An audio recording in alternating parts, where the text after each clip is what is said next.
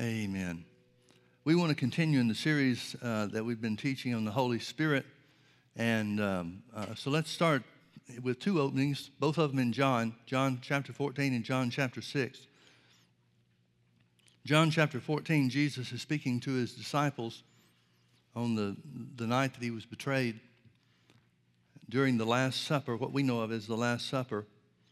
And he's telling them some things about the Holy Spirit who will be sent to them because he's going to the Father. And, of course, we know that means he went to effect the finished work of redemption. And as a result, he made the way of salvation for everyone, Jews and Gentiles alike. And one of the things that he mentioned to them about the work of the Holy Ghost is in verse 26. He said, "But the Comforter, which is the Holy Ghost, whom the Father will send in my name, he shall teach you all things and bring all things to your remembrance, whatsoever I have said unto you." Now, I want you to notice that phrase, bring all things to your remembrance. Look with me now to John chapter 6, verse 63. Jesus, in speaking to the crowd, said, "It is the Spirit that quickeneth. The flesh profits nothing. The words that I speak unto you, they are spirit and they are life. It is the Spirit that quickeneth." Notice that word quickeneth. There's a quickening work that the Holy Ghost does. This word quicken, it's used both Old Testament and New Testament.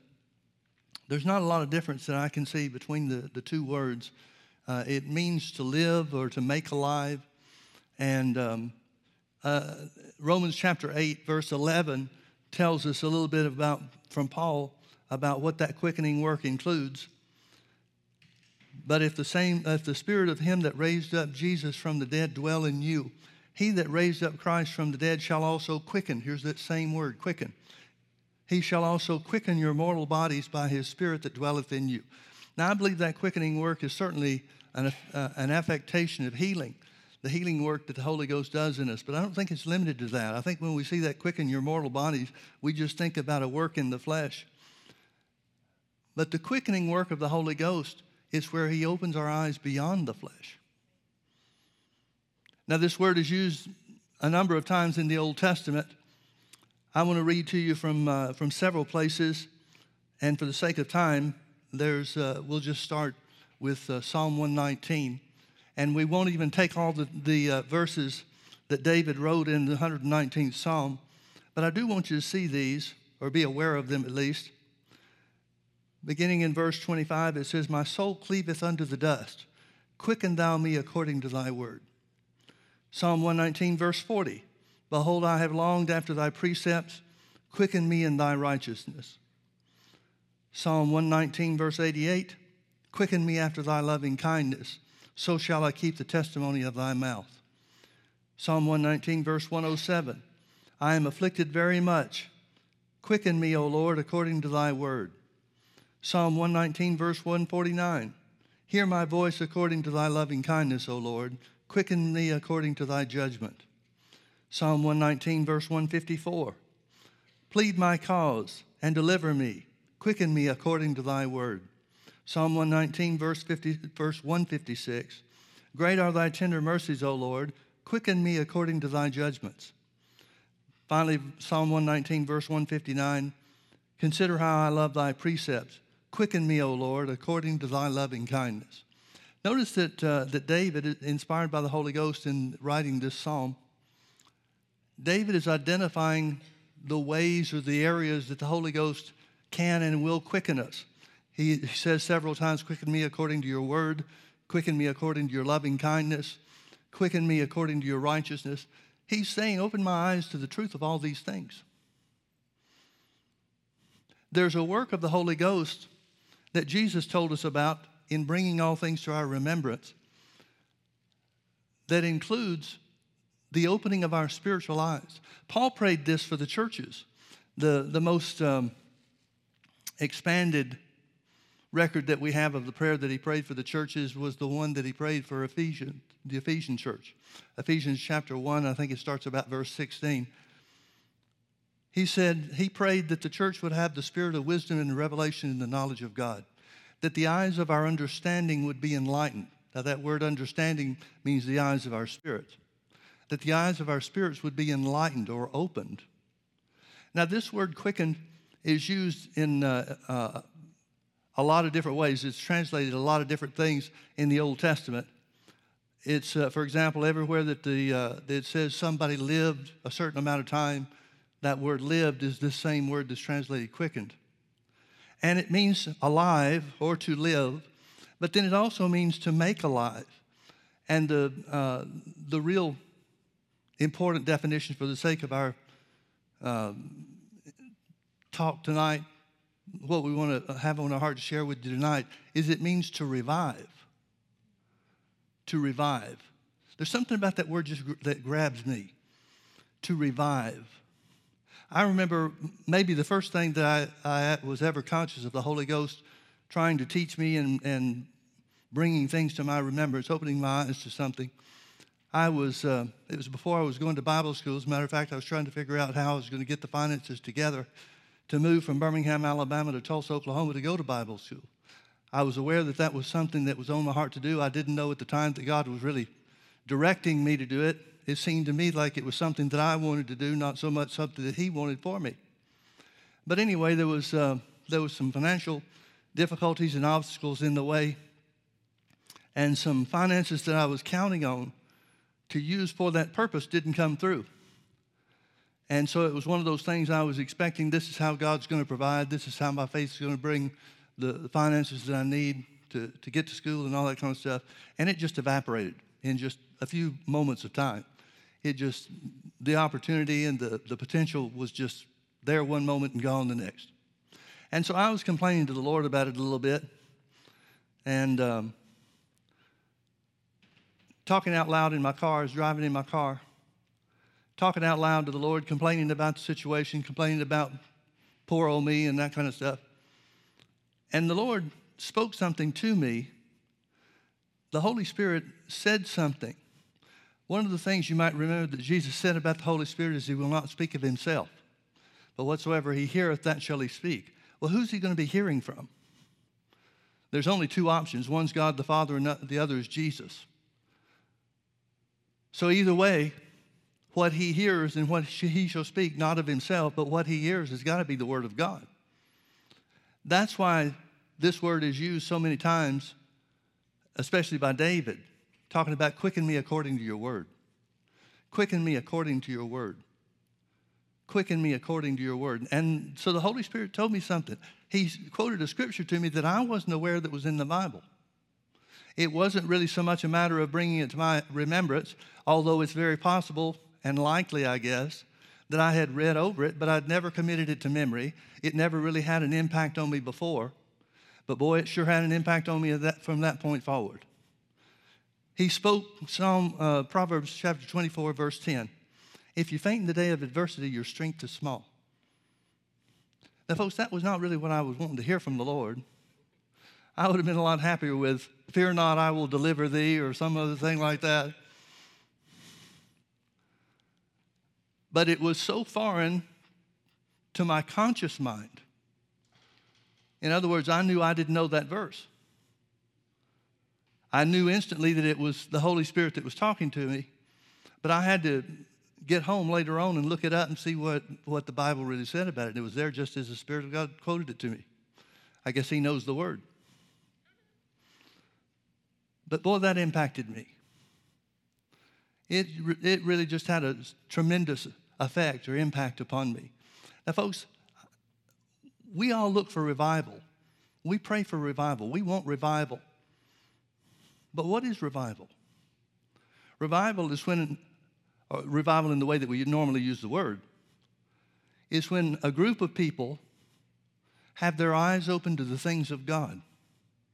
For example, on the day of Pentecost in Acts chapter 2, when the 120 were filled with the Holy Ghost and they spilled out into the streets. It tells us that as a result of Peter's preaching, and it was just a very simple message. It wasn't anything that was a deep theological discourse or anything like that. It was just a very simple message that was anointed by the Holy Ghost.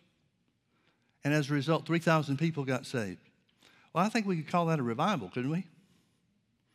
3,000 people that may or may not have been interested in God. I think probably they were, because the reason they were in Jerusalem was because of the day of Pentecost, the feast, the ritual on the day of Pentecost. But they certainly weren't looking for God in the way that they found him. But 3,000 people's eyes were opened to Jesus being the Christ, to the preaching of Jesus being the Messiah. We know in Acts chapter 3, when it tells us about the man at the beautiful gate that was healed. Peter and John are going to the temple at the hour of prayer. They had a set time, set schedule for their prayer life, apparently, at least for a while. And they saw the crippled guy at the beautiful gate of the temple. And Peter, fastening his eyes on him with John, said, "Silver and gold have I none, but such as I have give I thee. In the name of Jesus, rise and walk." And immediately he stood up, leaped, shouted, got happy about what happened to him, as you well could understand. And everybody is marveling at this great healing work, this miracle that took place. Well, Peter preaches a very simple message. Again, it wasn't a theologically based discourse. It was just a simple message that was really kind of hard. I mean, it's not one that you could identify as being based on, or the theme of it being the love of God or anything like that. But it was anointed of the Holy Ghost, and 5,000 people got saved. 5,000 people who weren't exactly interested in God to the degree that they wound up being, because the church was already in existence. Apparently, these people were not part of the church. Apparently, the people that were reached in the temple were not people that had already been saved, or not people that had accepted the teaching of Jesus, the claim that Jesus was the Messiah. But the miracle turned their eyes, opened their eyes to the truth of who Jesus is. Well, we talk about that as being revival. But folks, the Bible talks more about you being revived individually than it does crowds or groups or congregations. Now, I'm with you. I want to see a revival that sweeps the earth. But whether that takes place in our day or not, we can have a continuous revival with the help of the Holy Ghost. And should. And should. There have been some things along the way in my Christian experience, particularly since we started the church, where the Holy Ghost has been so faithful to give me just what I wanted. To give me just what I needed. Not always what I wanted. Not always the way that I wanted it. But there was a time where the church had purchased this property, and we were making plans to build and that kind of thing. We've been in rented facilities for a long time, and finally had the opportunity to build something and put our stakes deep in the ground. And that's really what church buildings are about, at least out here. It establishes a sense of permanence. That's why I believe church buildings are important. That's the only reason I really think church buildings are important, because it establishes permanence. It sets the stage for other things that God would have us do. And so we were making plans. We were arranging funds and construction loans and all that kind of thing. And it was going to be tight. We knew it was going to be close. And as I was walking down the stairs in the house that I live in now, I was walking down the stairs, and the Spirit of God spoke to me halfway down the stairs. I was contemplating the financing and trying to figure out as much as I could what to do and how to do it and what was available and what we needed and all that type of stuff. And I'd been talking to the Lord about it, been praying about it for some time. And the Lord, without telling us what was ahead, without telling us about the problems that we would encounter, and boy, we encountered a lot. One of the things that we were going to do, the house was owned by the church, and so we were planning to sell the house and use the proceeds toward the building. That didn't turn out to be the way that it worked. There was a downturn in the housing market, so it wouldn't have made sense for us to sell it for what people were willing to pay for it. But halfway down the steps, the Holy Spirit spoke to me.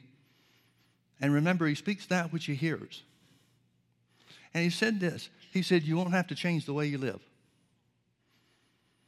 And honestly, folks, I didn't know what that meant. But as things progressed and the difficulties began, the financial difficulties, the lawsuits, and the other things that took place during that next 5 years, that was something I could always go back to. And one of the things that, one of the really important aspects of that is that we got to a place where if we were going to make it, we were going to have to either cut some people's salaries, reduce the expenses of the church, do something. And we started squeezing everything that we could. We put a spending freeze on everything possible, but we were still going to come up short. So I didn't take a salary for a year. And I got to tell you, I don't think I would have been able to make that. I don't think I would have been able to believe God for that if it hadn't been for what he said. He said, you won't have to change the way you live. And God's my witness, we didn't. Without a salary for a whole year, we did that so that we didn't have to lay anybody else off. As you can imagine, my salary was bigger than everybody else's was anyway. And so that was the area that we were able to squeeze and tighten our belt. But I kept hearing that ringing in my ears over and over again. You won't have to change the way you live. And it puzzled me at the time that the Lord said it. I mean, I understood what he was saying, at least in part. But looking back on it, the way that he said it, you won't have to change the way you live. Just the way that he said it gave me faith to believe God in a different way than I would have if he had given us the script about what was going to happen. And I would assume all of us would rather have had the script, or at least think that we want the script. We certainly would have been able to plan a little bit differently if he had told me about the lawsuits and the drying up of the funds and that type of thing. But God says what he says the way he says it for a reason. And that held me steady. I wouldn't have been able to do that if the Holy Spirit hadn't spoken to me. Fast forward a number of years to this attack of sickness in my body. There were certain things when the first symptoms began, there were certain things that I began confessing daily from the Word. We had already started healing school, initiated healing school for our Sunday night services. And so I'm already teaching healing. I'm studying on healing constantly. But there are so many scriptures in the Bible that have to do with healing, you can't confess them all, at least not at one time. And so there were certain ones that were special to me, certain ones that just really ministered to my heart. And so I began a daily routine. This would have been about 8 years ago. I still maintain the same confession list that I had. I've added to some of it a little bit. But one of the things that the Lord had been dealing with me about prior to the physical symptoms appearing was Psalm 91. The last three verses of the chapter, last three verses of the Psalm, verses 14, 15, and 16. It says it this way. Well, I'm not sure if it says it this way. I personalized it, so I've changed the words around a little bit. But I began confessing from the beginning, from the first sign of the symptoms, I began confessing, because I have set my love upon him, he will deliver me. Because I've known his name, he'll set me on high. When I call upon him, he'll answer me. He'll be with me in trouble. He'll deliver me and he'll honor me. With long life will he satisfy me and show me his salvation. Well, as I said, I was confessing that daily, among other things. I'll mention some of the other things too. But about 2 years into the symptoms, I hadn't had God say anything to me about it. I couldn't get him to say anything to me about it. And the confession that I'm making, I'm just like you are. The devil attacks us all the same way. And one of the things that the devil does is he tries to hold up your shortcomings, your failures. And the main reason he does that is because he's trying to convince us that because of our failures, we're not in line to receive God's best. He was too smart to try to attack the Word. So he would concede that the Word was true, but just that it wouldn't work for me because of failures, transgressions, so forth. Now, I knew that wasn't right. And so I would answer it every time that it came. I would answer it that Jesus was made, or I was made righteous by the blood of Jesus. But the devil doesn't give up. He doesn't care if you quote the right thing or not. He stays with it. And the fact that he stays with it is some people accept as evidence that it must be true. But folks, there's nothing about the devil that can be true.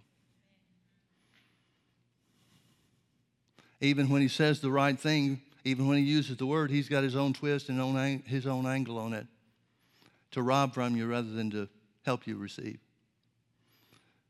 And so for about 2 years, I'm seeking God hot and heavy, if you know what I mean. I'm praying, asking Him to reveal Himself to me, asking Him to show me what I need to do. If there's something I'm not doing, show me. If there's something I'm doing that I shouldn't do, show me that too. And He wasn't saying anything. I would be reminded, again, not by the Holy Ghost, but just by my own experience, Proverbs 24:10, if you faint in the day of adversity, your strength is small. Folks, there's no point in being strong in the Lord unless we're going to stand strong when adversity comes. And that's one of the things that the Lord sent us out here to do. One of the things He specifically talked to us about is to make strong believers. Well, there's no way that I can make somebody strong if I'm not strong too. Because you can only duplicate yourself from who you are. It's not a matter of just the teaching. It's not a matter of just the principles. Here are the principles of how to be strong. That's good. People can learn from that. But you can't develop somebody else to be any stronger than you are.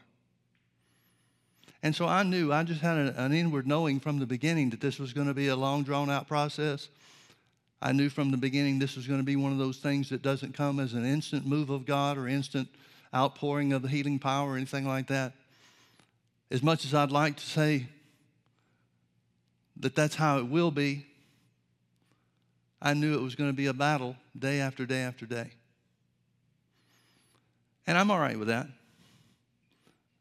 The greatest honor of my life has been to stand on the Word to receive my healing. I'm really not looking for it or wanting it. I certainly am not asking God for a different way. I'm okay with all of that. But I would like to hear from Him from time to time, you know.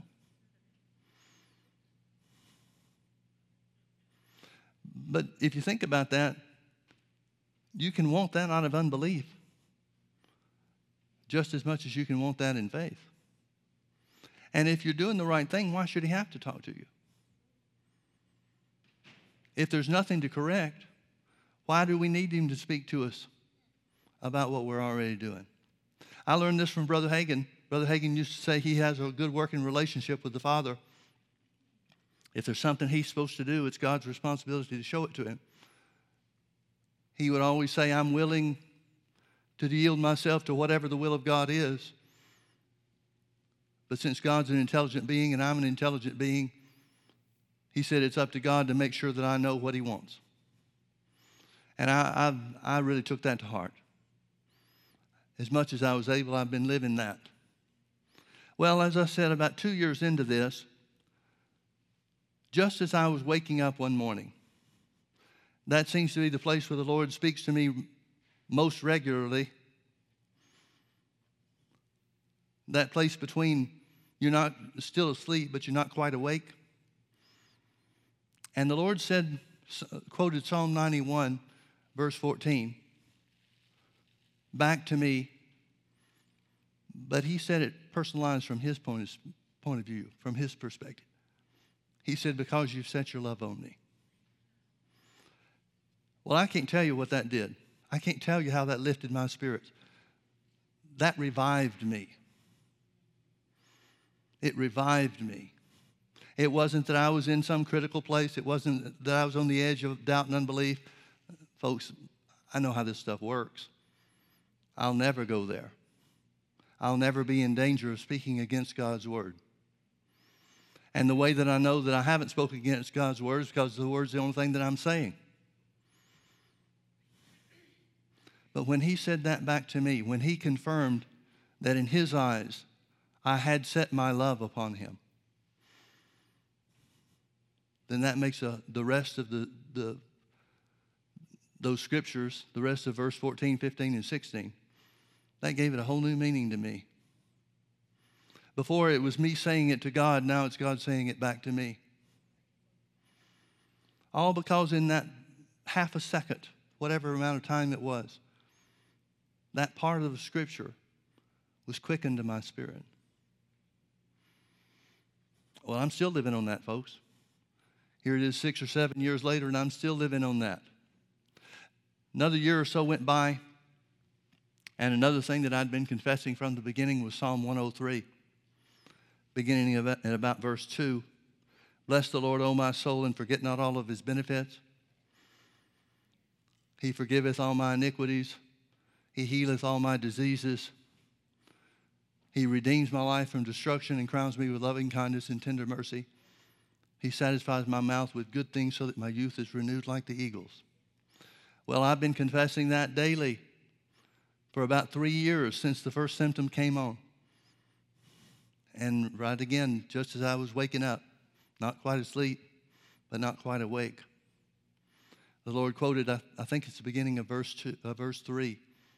No, it'd be verse 4, I guess. Anyway, he said this. He said, I redeem your life from destruction. Didn't even finish the rest of the verse. But that was another case where he revived me. And again, it wasn't because I was on the edge of doubt and unbelief. It wasn't because I was getting ready to chunk it in, give up, or anything like that. I'll never give up. I'll never turn away from the word. But that scripture, that half of scripture, those few words from the Lord, they revived me. It wasn't that I didn't see the scripture before. It was that case when the Lord spoke Proverbs 24:10 to me in Birmingham. If you faint the day of adversity, your strength is small. I didn't know about that one. He taught me that one irrespective of my remembrance. But that wasn't the case with these other two. But when God speaks the word back to you, and I believe the main reason he does that is because we speak the word to him. Isaiah 55, I believe it is, said, the word shall not return unto him void, but it shall accomplish. It shall be and is powerful enough to accomplish what it was sent to do. Well, that revived me. I've been living on that one for the next 5 or 6 years. Another couple of years went by. I wish I could get these to get closer together. But several more years went by, and the Lord said something else to me from Isaiah 10, verse 27. I didn't know where it was. I had to look it up. Here's what he said. And it was strange because it came in two different dreams, one dream right after the other. And I was aware that I was dreaming. But the first dream was the Lord saying, I will lift the burden from your shoulders. And then the next dream, immediately thereafter, seconds later, was I will take the yoke off your neck. Well, I didn't know where that was. I knew it was God that was speaking to me, but I had to get out of concordance and look it up. And I found it to be a scripture that I certainly should know and that I must have read a number of times because it's one of the ones that Brother Hagin used to use. The last part of the verse is, and the yoke shall be destroyed because of the anointing. Well, that's really all that verse, the only part of that verse that I had ever focused on, because that's what Brother Hagin used when he was talking about the healing anointing that was in his hands and Jesus appearing to him and that kind of thing. I heard that story thousands of times in person and on tape, but I never paid any attention to the first part of the verse. And really even now, the first part, the very first part of the verse says, and in that day, I will lift the burden off your shoulders and take the yoke off your neck. Well, what day is he talking about? He's talking about the day of the church age. He's talking about after Jesus has fulfilled and accomplished the plan of redemption. So here he's saying, and in that day, looking forward to the church age. But for us, being in the church age, it means it's already accomplished. Not that he will do something, but that he already has done something. Well, what's he done? He's lifted the burden off our shoulders. He's taken the yoke off our neck. And the yoke shall be destroyed because of the anointing. Remember John spoke about the anointing? 1 John chapter 2, I think it is. It talks about how that we have an anointing from the Holy One and we know all things.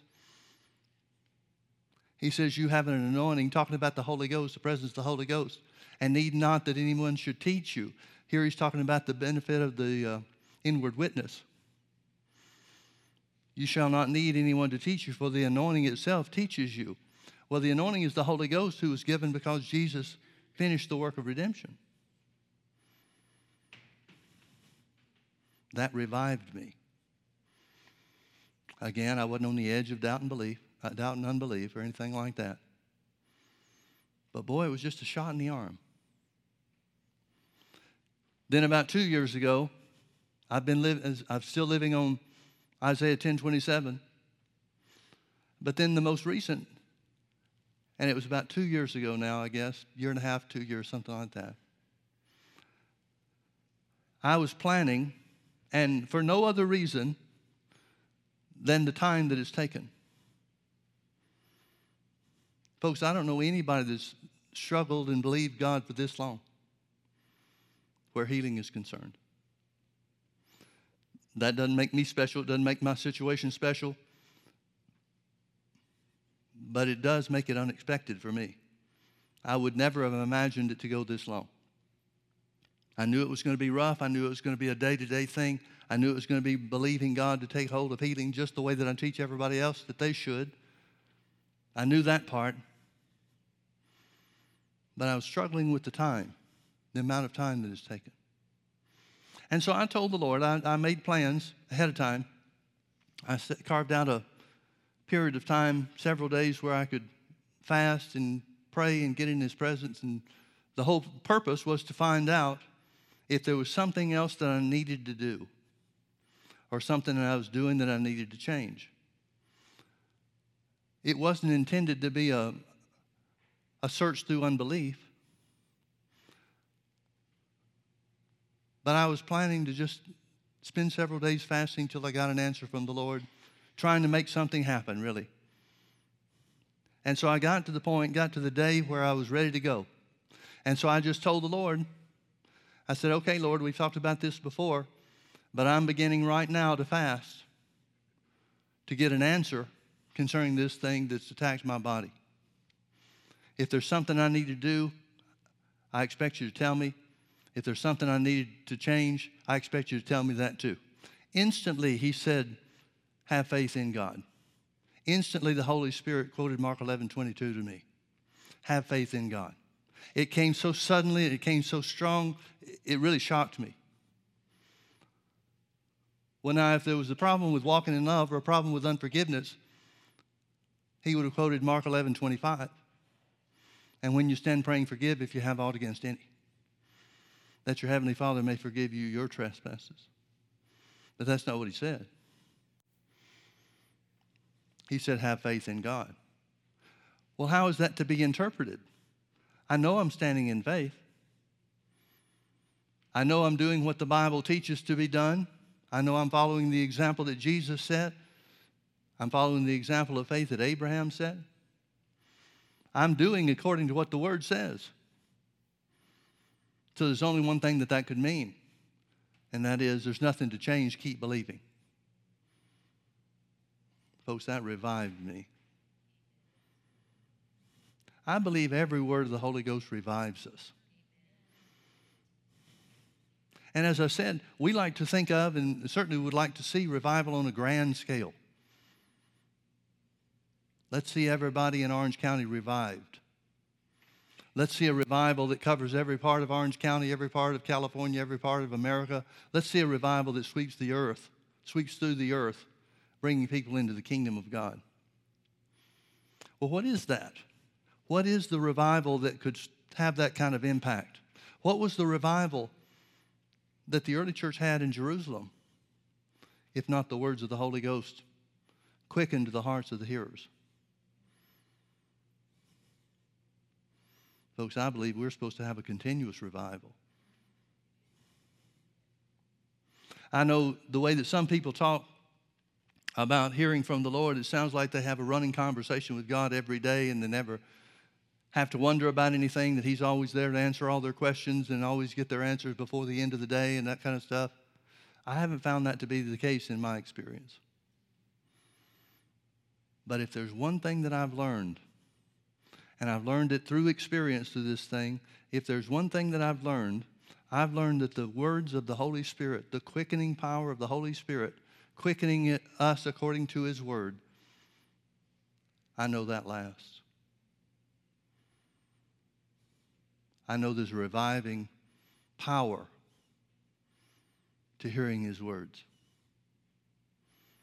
Jesus said, when the Comforter is come, He shall teach you all things and bring all things to your remembrance, whatsoever I have said unto you. Remember what we read in John chapter 6, verse 63. It is the Spirit that quickeneth, the flesh profits nothing. And the words that I say unto you, they are spirit and they are life. Folks, the Word of God is full of life and power. Hebrews 4:12 says, quick and powerful. Another translation says, full of life and power. But where it's quick and powerful, that word quick is the same word. It has a reviving nature to it. A reviving nature. We need to be so open to the Holy Ghost. We need to be walking in fellowship with God through the Word in such a measure that we're always open to hear whenever He speaks. We can't dictate and determine when He's going to speak to us. But I know in my case, it was always on time. Not what I thought was going to be on time. Not what I wanted to be on time. But He was always on time. There is a quickening power to the Spirit of God that we need to rely on, that we need to expect, that we need to seek after, and that we need to be open to. Amen? Let's pray. Father, thank You for Your word. Jesus, thank You for Your sacrifice. Thank You for what You did for us. And Holy Spirit, thank You for being our friend, for being our helper. Whenever You speak the word to our spirits, You provide such supernatural help, it's hard for us to explain or describe. But Holy Spirit, there are people here that need to hear from You. I know there's an individual side to this and a God side to this. But Father, we pray even as David prayed, quicken us according to Your word. Quicken us according to Your loving kindness. Quicken us according to Your judgments. Quicken us according to Your righteousness. Quicken us, Lord. Speak to our hearts, Holy Spirit. Revive us so that we can be used to revive others too. We love You, Father, and we thank You for doing this and even more. In Jesus' name, amen. Amen. Well, thanks for being with us, folks. Have a great rest of the week.